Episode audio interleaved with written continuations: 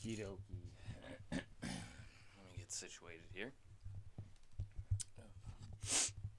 Alrighty, how's everybody doing? Um, it is your boy. Welcome back to yet another episode of In Defense of Liberation, the podcast that is educating about and working towards a true people's liberation movement. Um,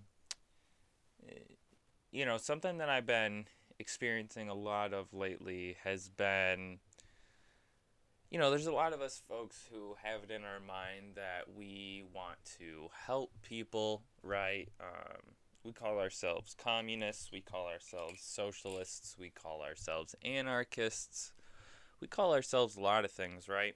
And and ultimately, I feel like a lot of our interactions online um, kind of encircle around this idea of you know anarchists versus communists um, and in a lot of ways even if that may not be true um, social media and online you know leftist culture is you know as a lot of us know it's it's a pretty toxic place to be and unfortunately, for what it could be, considering the fact that we're in the middle of a pandemic still and most of us can't really go out and properly organize in person as we might like, um, a lot of organizations are having trouble with onboarding because they're gonna they've been needing to do it you know in different forms than they normally would be able to. And just you know in general everything has become much more complicated in the last year than it might have been otherwise right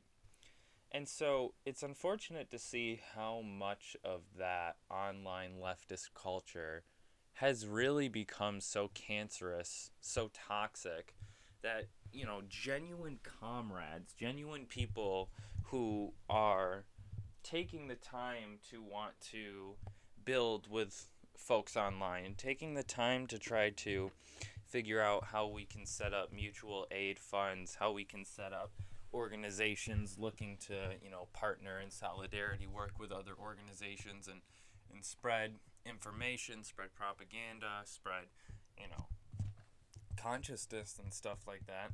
It's unfortunate that this toxicity is so uh, so incredibly you know controlling to the point that these folks who have it in their heart that they want to do this um, can't stomach it enough to even be in these spheres. And so I wanted to start off this episode with a genuine call to anyone who's listening that in whatever, you know, facet you can, we need to start trying to combat this gross toxicity. I know it's become kind of like a meme at this point that like online leftist spheres are just bullshit, ridiculous places to be. Um, but they shouldn't be. And in America, and, and you know, in the future that is now with all the technology that exists, these spheres could prove genuinely um, useful. They could prove to be genuine organizing tools. Um, but when we see them succumb to these, you know, infighting, um, y- you know, it's not going to it's going to leave a bad taste in a lot of people's mouths. And unfortunately, because of that, there's so many opportunities lost. And you just can't deny that, right? Because these spheres, for any other purpose, could be genuine reaching out tools, they could be educational tools, they could be connection tools. But instead, we spend all our time on Facebook, on Twitter, in Discord, wherever, just fucking arguing, man. And it's like really stupid and uh, utterly childish. And uh, there's no excuse for it. Because if you can't even have a civil discussion on Facebook with someone that you might not necessarily agree with, how the fuck do you think you're going to go into a community and try to help people who may or may not feel that your help is of any use to them? You have to understand, especially folks who truly are saying they want to help people, if you can't have a conversation with someone who is an anarchist, you're a communist, how the fuck are you going to go into a reactionary rural area and convince the masses that you're there to help them? These are simple stepping stools, or, or, or stepping stones, stepping stools. stepping stones that we should be using as uh, you know training um, and, and honestly building solidarity and connections through social media could be proving to be one of the most useful tools uh, during this time where we can't necessarily organize in person as we might want to. Um, but if you're going to spend your whole time on social media just arguing with people, um, first and foremost, you're not helping anyone, including yourself. Um, second of all, you look like a child. And third of all, um, it's not helping anyone, uh, which I'm pretty sure was my first of all, but let's hammer it down for a second time because, I mean, I, again, I might catch some flack for this, but whatever, who gives a fuck? Like, if you think the most important thing for leftists to be doing is arguing on Facebook, then, like, shut the fuck up. Genuinely, just shut the fuck up. but I just wanted to put out this call to anyone who cares that like if you see that stuff going on like try your best to like get in there and be like yo what the fuck are we doing right now? Because like dude being someone who is you know slowly but surely radicalizing and wanting to get more and more involved in organizing to see time and time again these people who say that they're trying to do the same thing i'm doing uh, fall to these things it's utterly discouraging and I genuinely know for a fact that there are a lot of good fucking comrades out there that are hurting right now, that are very discouraged, that are wanting to quit because of this type of interaction. Um, and it just it needs to stop. It genuinely needs to stop.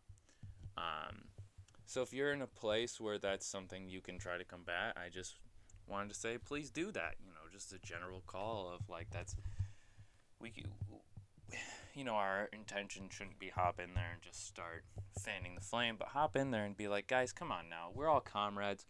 We're all trying to work towards the same thing. We're all trying to help folks. We like, you know, try the best we can do is try to build with one another. So like, however that that looks in the moment, um, do your best. Uh, I'm gonna be trying to do the same.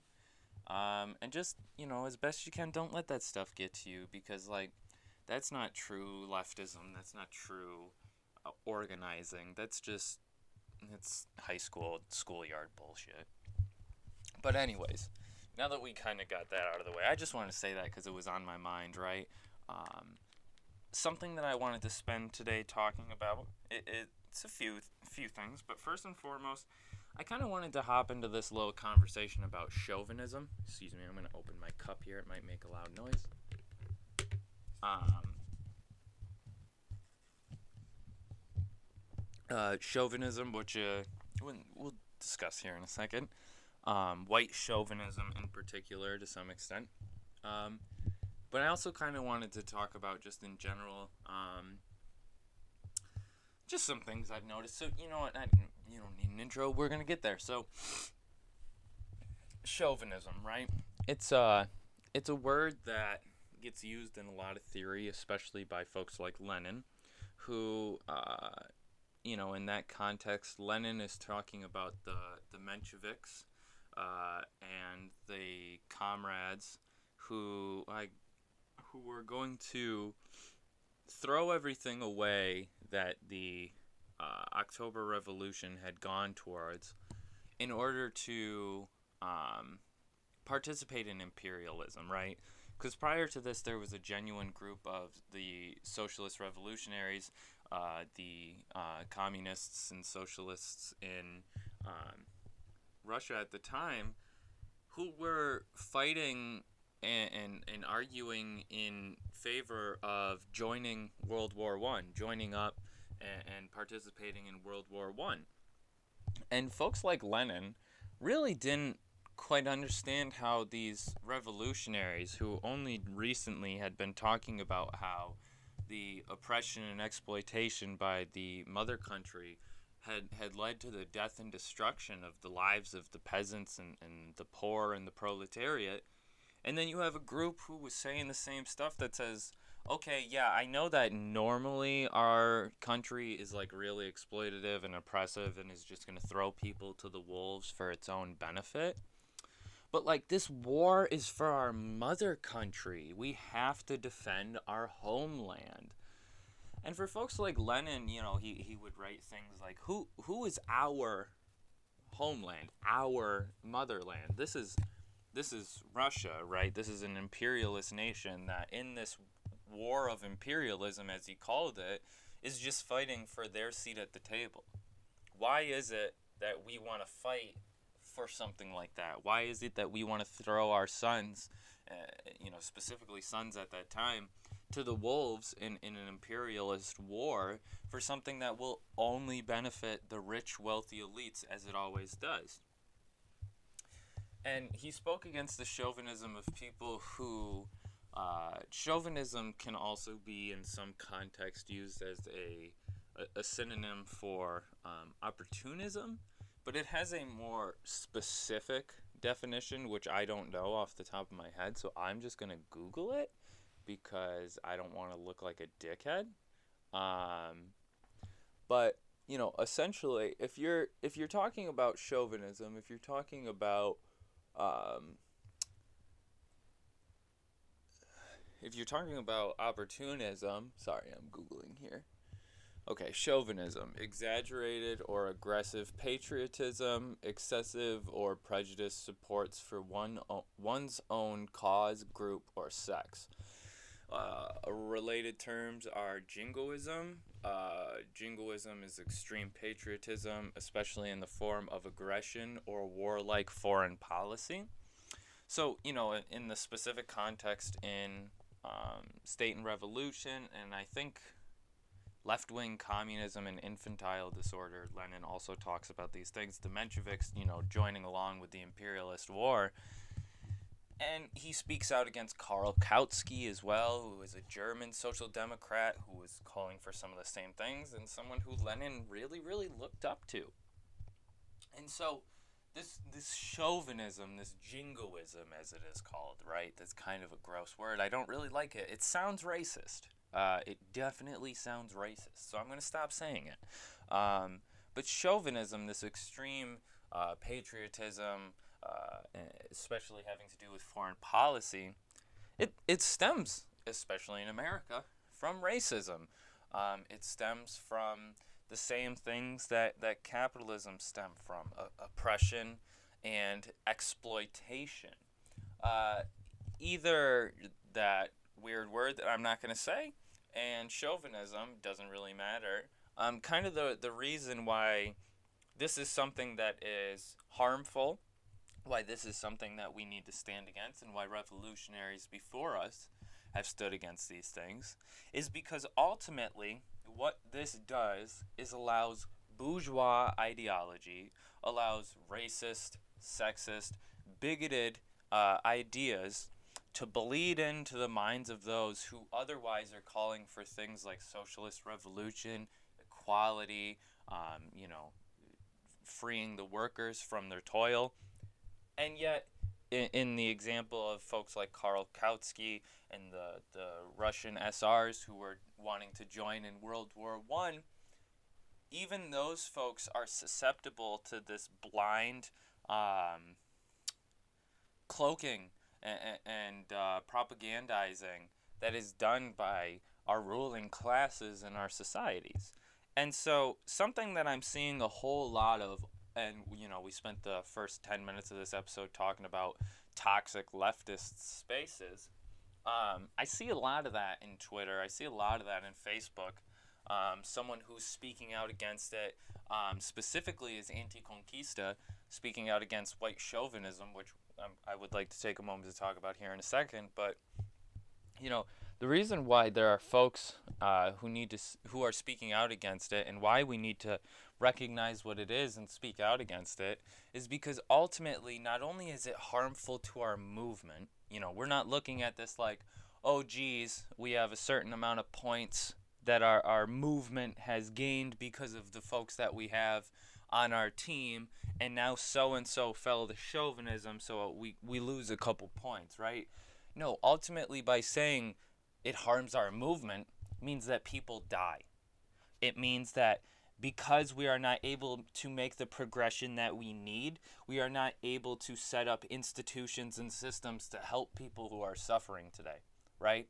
Every time someone who calls themselves a revolutionary, someone who calls themselves a communist or a socialist or an anarchist, falls to these things and falters away from uh, revolutionary ideas, falters away from this idea of seeing a need and meeting a need of the people, um, it, it, it harms our movement as a general, you know, progression, but it also harms uh, people who need the assistance that otherwise could be gained from these movements. It harms the movement, you know, and it's individuals involved who become discouraged, who become misled, who become, um, uh, who, who see their, their, their points um, numbed.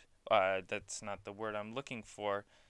Uh, who see their, their their sharpness rounded off, right? And we see the real fire burn out in people every time that this chauvinism is able to fester.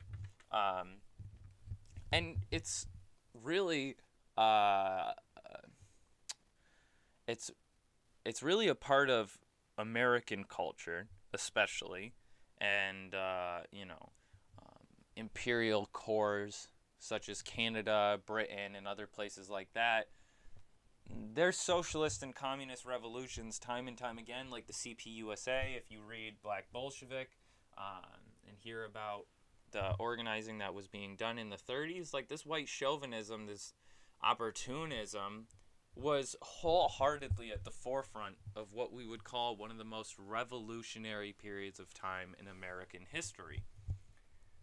And the fact that that is true should not be it should not be a defeating revelation. It should not be a defeating uh, acknowledgement. Because more than anything, we know what not to do, right? These are clear examples of things that have failed in the past. This idea of patriotism, this idea of, you know, warlike foreign policy that is supposed to unite the masses is yet another version of this bourgeois oppressive ideology that says that one group of people should be above another. Ultimately, if we call ourselves leftist, which is a term that I fucking hate but have to use time and time again, um, then what we have to understand is that is in um, opposition to basically everything that exists in America. You know, the fact that liberals are considered leftists per CNN Fox News and other media sources that report uh, in mainstream areas in America um, kind of shows us that any ideology that espouses that we should help one another is in clear and stark opposition to the ruling class's ideology and the main ideology that dictates our society. You know, the individualism, the selfishness, the greed that plague this society are not individual choices made by people who have no influence on them. They are led to believe these things because of the environment, because of the social and political places that they grow up in, that they learn from, that they are existing in. The same thing is true even for those of us who call ourselves socialists, communists, revolutionaries. If we are experiencing life through a certain lens, and we are not constantly critiquing, calling into question, and adjusting that lens with new information that usually we have to learn from other people, then we are not capable of recognizing when we go into these faltering and, and failing ideologies, when we fall to this bourgeois uh, idealism. Unfortunately, another thing that is a part of um, individualism and selfishness is an ego, right? I am a white person. I am a white person who has been told my life that I am smart. Uh, I have quite an ego, right? Um, I get very upset when people correct me. I get very upset when I'm trying to talk to someone about something and they don't listen. I get very upset when I am not the center point of, of attention.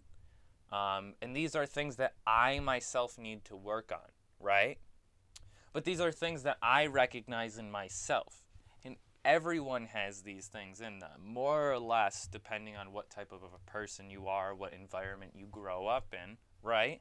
But because I grew up in a pretty privileged uh, environment, these things were never really challenged, and so they allowed they were allowed to fester, they were allowed to continue um, until I got to the point where I'm at now, where uh, you know I feel in conversations quite often that I need to be leading the discussion, that I need to be in charge of the advice and evidence that is given on a certain discussion point. And that is not true because guess what? Just because I'm smart doesn't mean that there isn't a million or a billion or a trillion other people who will come along and be a million times smarter than I am. Something that I, as a white person, have needed to call into question in myself is that privilege, is that whiteness that I was raised with, that I was able to enjoy the, uh, you know, the privileges of to this point in my life and will be able to continue to enjoy for the rest of my life.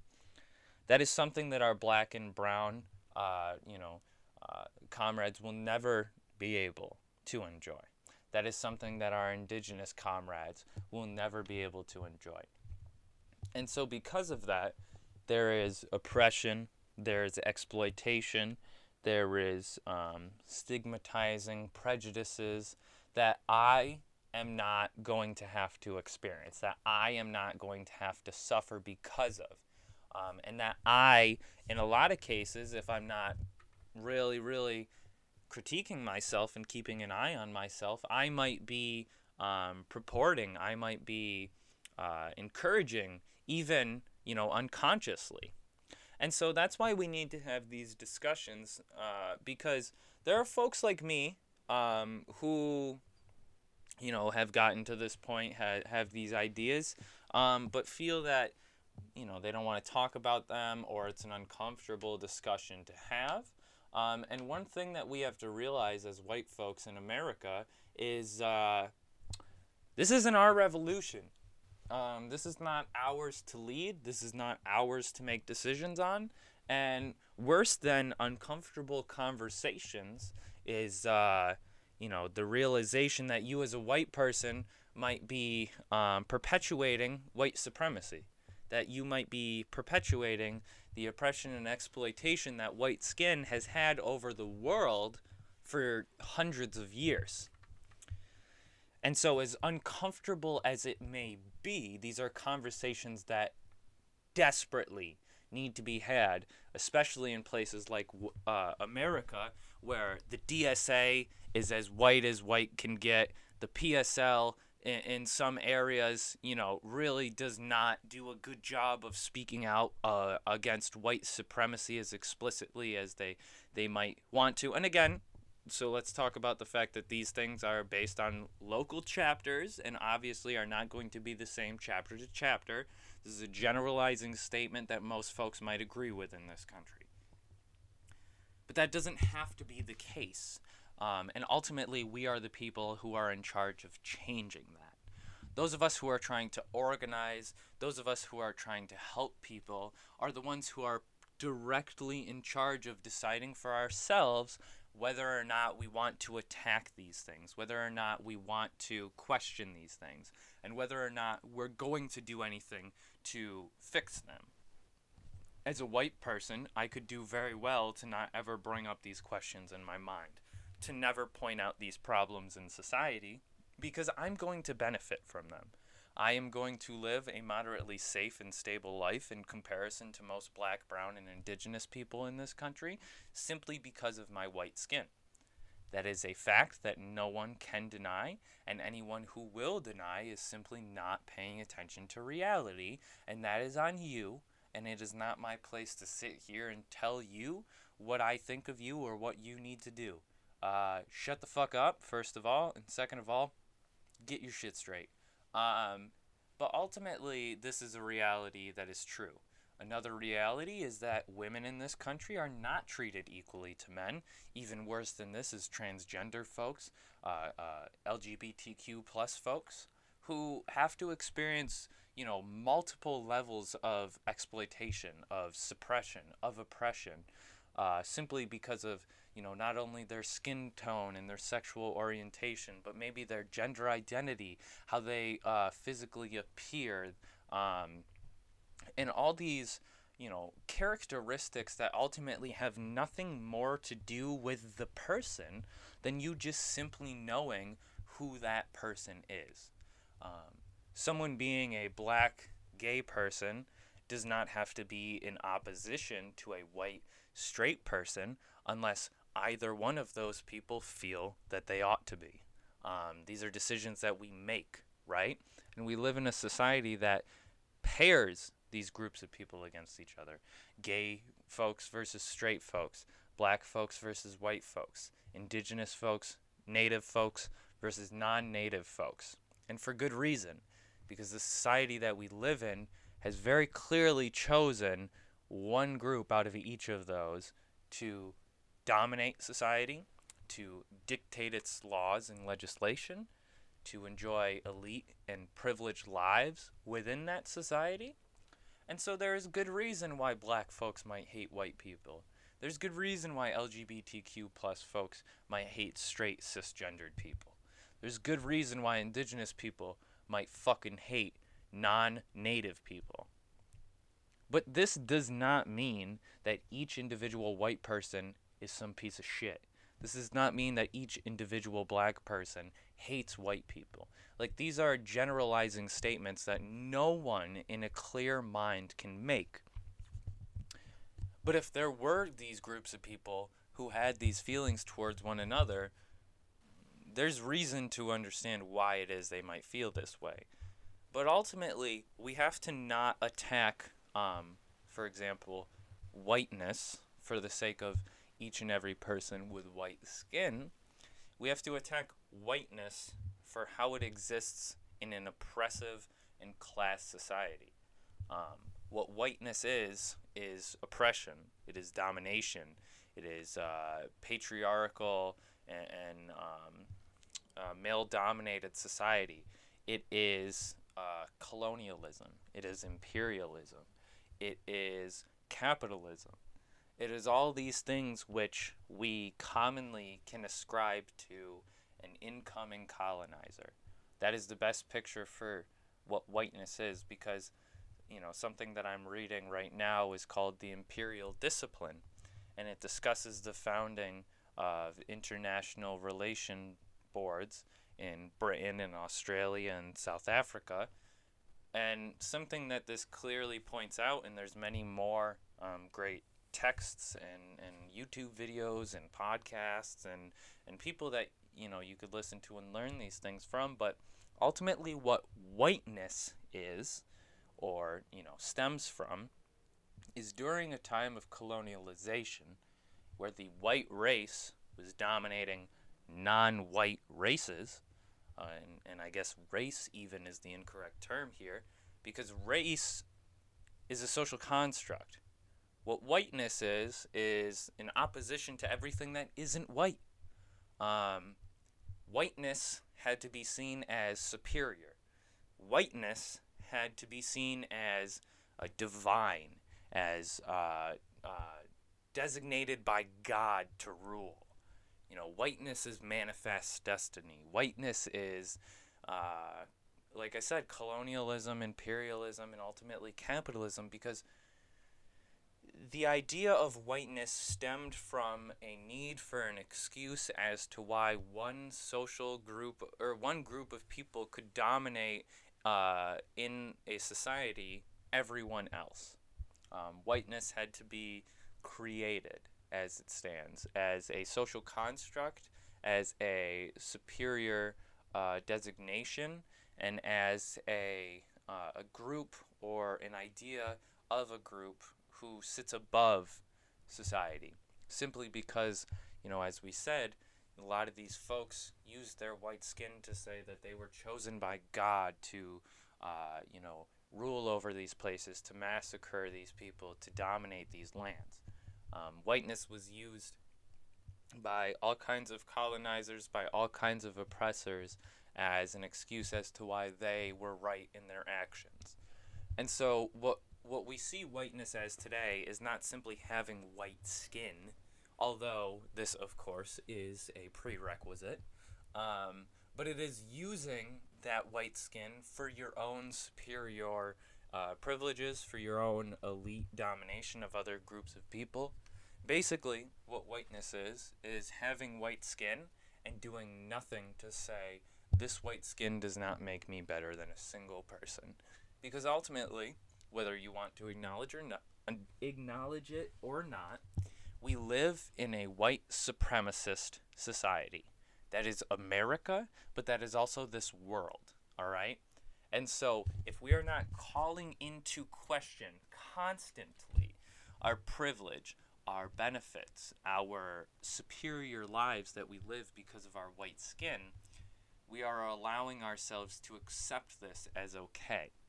Um, Angela Davis might not be any of our favorites right about now, but I think this is a good point to put in her very used quote that says, In a racist society, it is not enough to be non racist, but you must be anti racist. So, talking about chauvinism, talking about whiteness, we can very, very easily put it together and understand what white chauvinism is. It is this idea that if you look at the CPUSA during the 30s, that black folks had no place in leadership, um, that women had no place in leadership. Um, if you look at the revolutions of socialists after the Civil War in the United States, you had socialist organizations who fought for the uh, continuation of slavery, or rather fought against the abolition of slavery, because they felt that this was going to add four million job or four million job seekers to a pool of labor that already could not provide for its workers. And so, therefore, they felt that it was more important that these white folks be provided for and that the slaves continue in their slavery uh, because otherwise it was going to be much harder for everyone. And so that's why you see throughout American history uh, this, this opposition between socialist groups and, and slaves because in a lot of cases slave labor was used uh, as, as scab labor, but the, you know, the folks were slaves. They had you can't pin something like that on a, a group of enslaved people. That's not how these things work. Um, and so, in a time where, you know, I should say, in a place like America, it, it, it is shown time and time again that even those who uh, espouse the quote unquote right ideas, who are revolutionary in their own right, still hold on to this uh, racial supremacism, still hold on to their whiteness in, in a lot of ways. And so, white chauvinism is this idea that we as white people have any fucking clue what we're talking about, right? I have a podcast where I come on and sh- share my ideas. I discuss topics that I think are important. And ultimately, I just kind of come on here and rant, right? But something that I would like to make clear is that, in opposition to black and brown folks who are doing the same thing, in opposition to indigenous groups who are fighting for, for sovereignty, for land back, for decolonization. I am not the voice that anyone should be listening to. Uh, I like to have guests on where I can amplify voices, where I can echo sentiments, and I like to spread some of the ideas that we as white folks might not hear because we choose not to listen to them. But ultimately, I'm still a white man. Ultimately, I am not the uh, leader that any revolution like this should be searching for. And ultimately, I'm not the, the voice of any re- revolution that is building or in existence. Uh, I exist to point to the need for something like that. But, you know, I just want to take this moment to say that, you know, as a white man, it's very important that I humble myself, that I put myself in my place because otherwise, there are many folks, Vaush being one of those ones that has gotten a lot of flack lately, deservedly. Um, but folks like him really show, you know, to a lot of new leftists, a lot of leftists online, precisely what has always been wrong with this country and, and, and this world, which is this idea that oppression of any kind, um, suppression of any kind, domination of any kind is acceptable.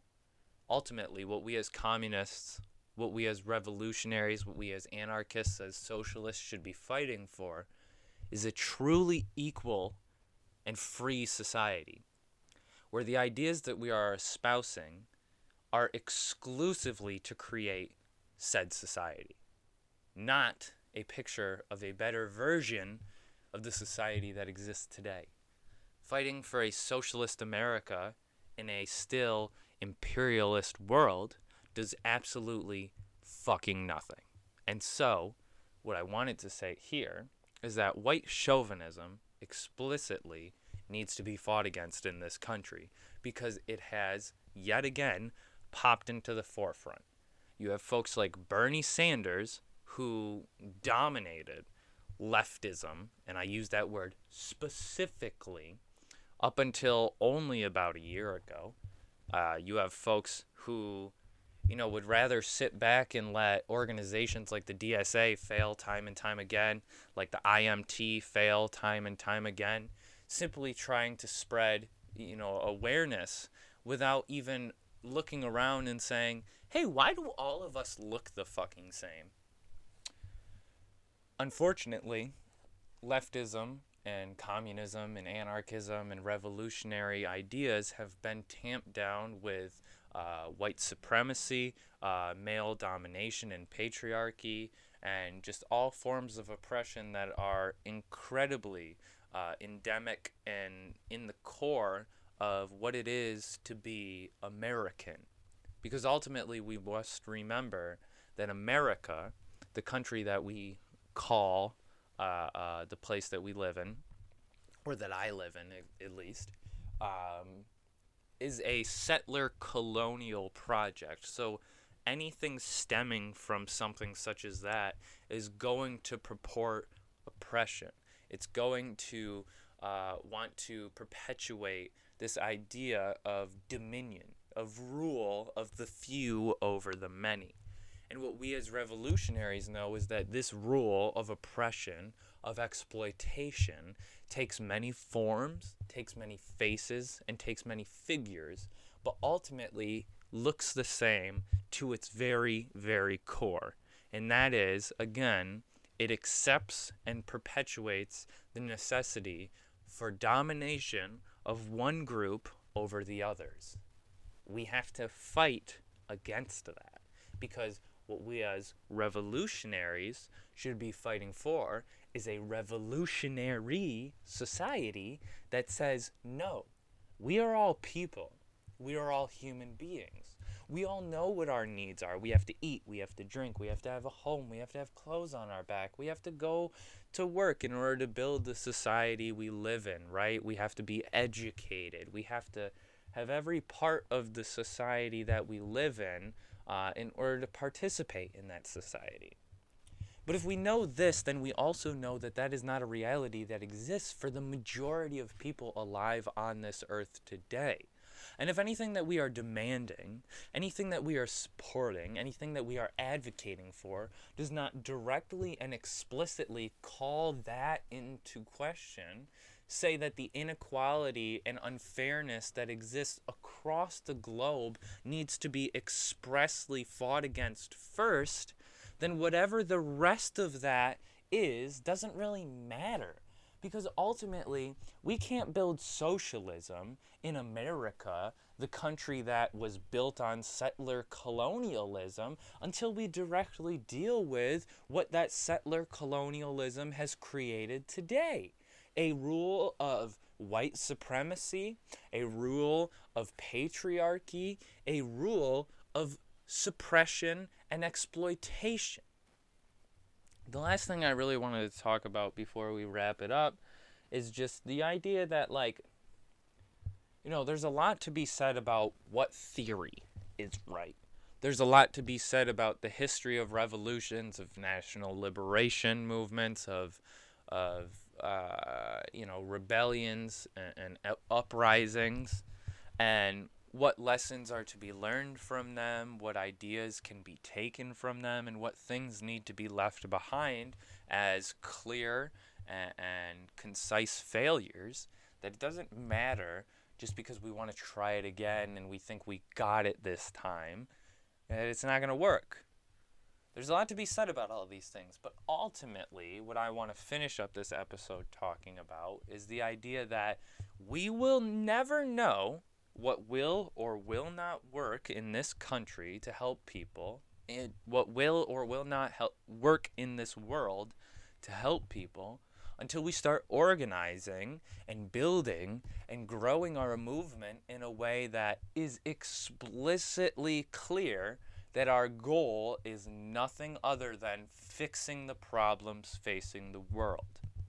A revolutionary is someone who sees the problems facing our planet the environmental, the economic, the political, the social, problems and issues that stem from capitalist oppression, that stem from class structure, that stem from domination or rule of the few over the many, and saying our only course, our only way to fix these problems is to first address the core, which is that domination, that rule of the few over the many and that idea that any one of us, whether it's a group like the DSA, the PSL, the IMT, the CPUSA, whatever, has any one right line that then we can all just get behind that group and we're just going to march our way to freedom. Our organizations, our mission, our structure, our goal should all be to take the uh, the lessons from history to take the failures and successes of revolutions past and to implement them in the places where we can in ways that will lead us towards solutions. And recognizing that it's not one group, that it's not one people, that it's not one country that is going to bring us to what we are looking for. It is all of us working together in our own places, in our own time, in the own ways that we can, all towards the same goal with the same idea in mind. We have failed before. Our only way for success is to try again and not fail this time. I know that's quite an ask, and I know that it's almost an impossible feat. But it's not like we don't have thousands of examples of what not to do to learn from. It's not like we have hundreds of thousands of organizations all over the world right now fighting to try to figure these things out. And it's not like we have millions of people, even in places like America, who recognize these things and are trying to build and grow and organize and oppose these things and fight these things and fight for solutions. But ultimately, as I said, we have to have it in our mind that first and foremost, it's not going to be one thing, one group, one people, one country that's going to bring us to our final destination. Second of all, we have to recognize that there are things that have failed before, and there are groups who are trying to do those things again. And so ultimately, if we are not looking at history, if we are not looking at the failures of the groups before us, then we are refusing to learn from these things. We are refusing to accept that we might be wrong because we would rather be chauvinistic we would rather be individualistic and selfish and push forward our own ideas that aren't even usually our own and expect that because we are the ones doing it, that something different will happen this time. We have lessons to be learned, let us learn them. And the final thing that we can do is recognize that it will take a coalition, a grouping, a solidarity between all of us working towards this that will succeed and nothing else. It can only be the people united that will lead towards a truly free world. Anything else is just a different form of oppression. If you're still listening to this, thank you very much. I have been Josh, and this is In Defense of Liberation. If this was your first time listening, I appreciate you very much. Please go ahead and check out all my other stuff. Um, you can find me on my website at for liberation with no caps or spaces dot wix site w i x s i t e dot com forward slash website where you can find my blog, uh, which is this in written form in some extent. You can also find me on social media on Instagram, Twitter, TikTok, and Facebook at In Defense of Liberation. And you can also reach out to me for whatever, you know, whatever you want to reach out to me for at In Defense of Liberation at gmail.com. Uh, hopefully you enjoyed the show, and hopefully anything that I said uh, meant a goddamn thing. Uh, until next time, folks, we'll see you. Everybody, be stay stay safe, uh, stay sane, um, and stay together as best as we can. Uh, love and solidarity to y'all. Catch you next time.